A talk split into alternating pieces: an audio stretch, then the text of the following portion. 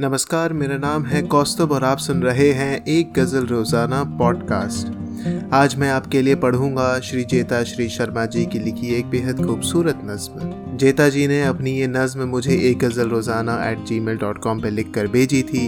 अगर आप चाहते हैं कि आपकी लिखी कोई गज़ल एक गज़ल रोज़ाना पॉडकास्ट में पढ़ी जाए तो आप भी अपनी लिखी गज़ल नज़्म एक गज़ल रोज़ाना @gmail.com पर लिख कर भेज सकते हैं। आइए पढ़ते हैं जेता श्री शर्मा जी की लिखी एक खूबसूरत नज़्म।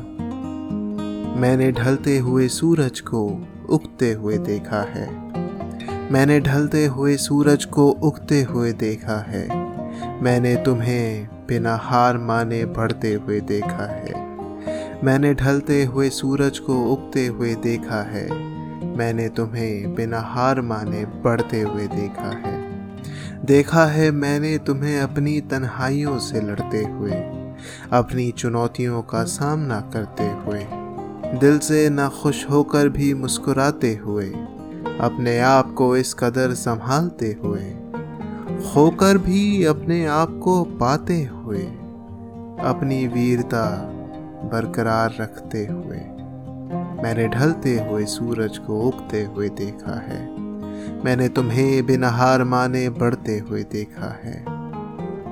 पर कुछ बातों को तुम याद रखना, पर कुछ बातों को तुम याद रखना, उनसे अपनी ताकत बनाए रखना, तूफान में भी जो दिया जलता रहे वो बनना, बरसात में भी जो सैलाब न आए वो दरिया तुम बनना, हर कोई जीवन के अच्छे लम्हों को पिरोता है पर बुरे दिन में अपनी तकिया भिगोता है, क्योंकि जीवन फूलों का बिस्तर नहीं कांटों का सफ़र है, ये तो सीधी होकर भी एक टेढ़ी मेढ़ी डगर है, बस एक पल रुककर अपनी मंजिल को देखना, क्योंकि हमें धैर्य है बरकरार रखना, बस खोना कभी नहीं जो खुद पर भरोसा है, डटे रहो एक वीर की तरह अगर बहता हवा का झोंका है, मैंने ढलते हुए सूरज को उगते हुए देखा है,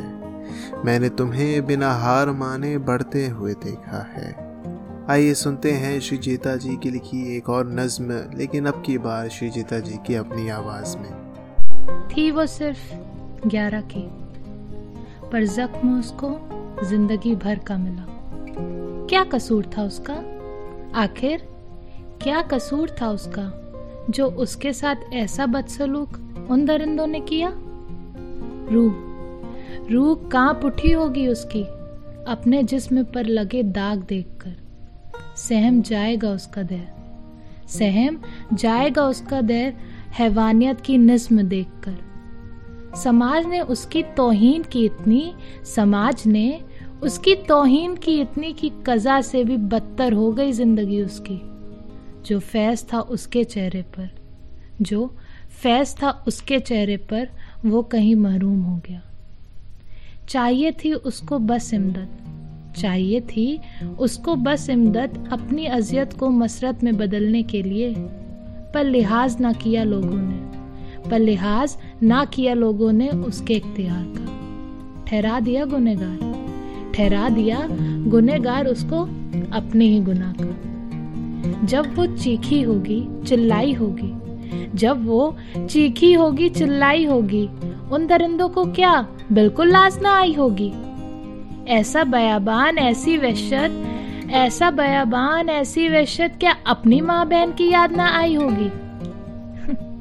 लेकिन आखिर वहशत में खाली उनको कैसे कह दूं, लेकिन आखिर वहशत मैं खाली उनको कैसे कह दूं, जो देख कर भी चुप है उन्हें मैं कैसे सह लूं।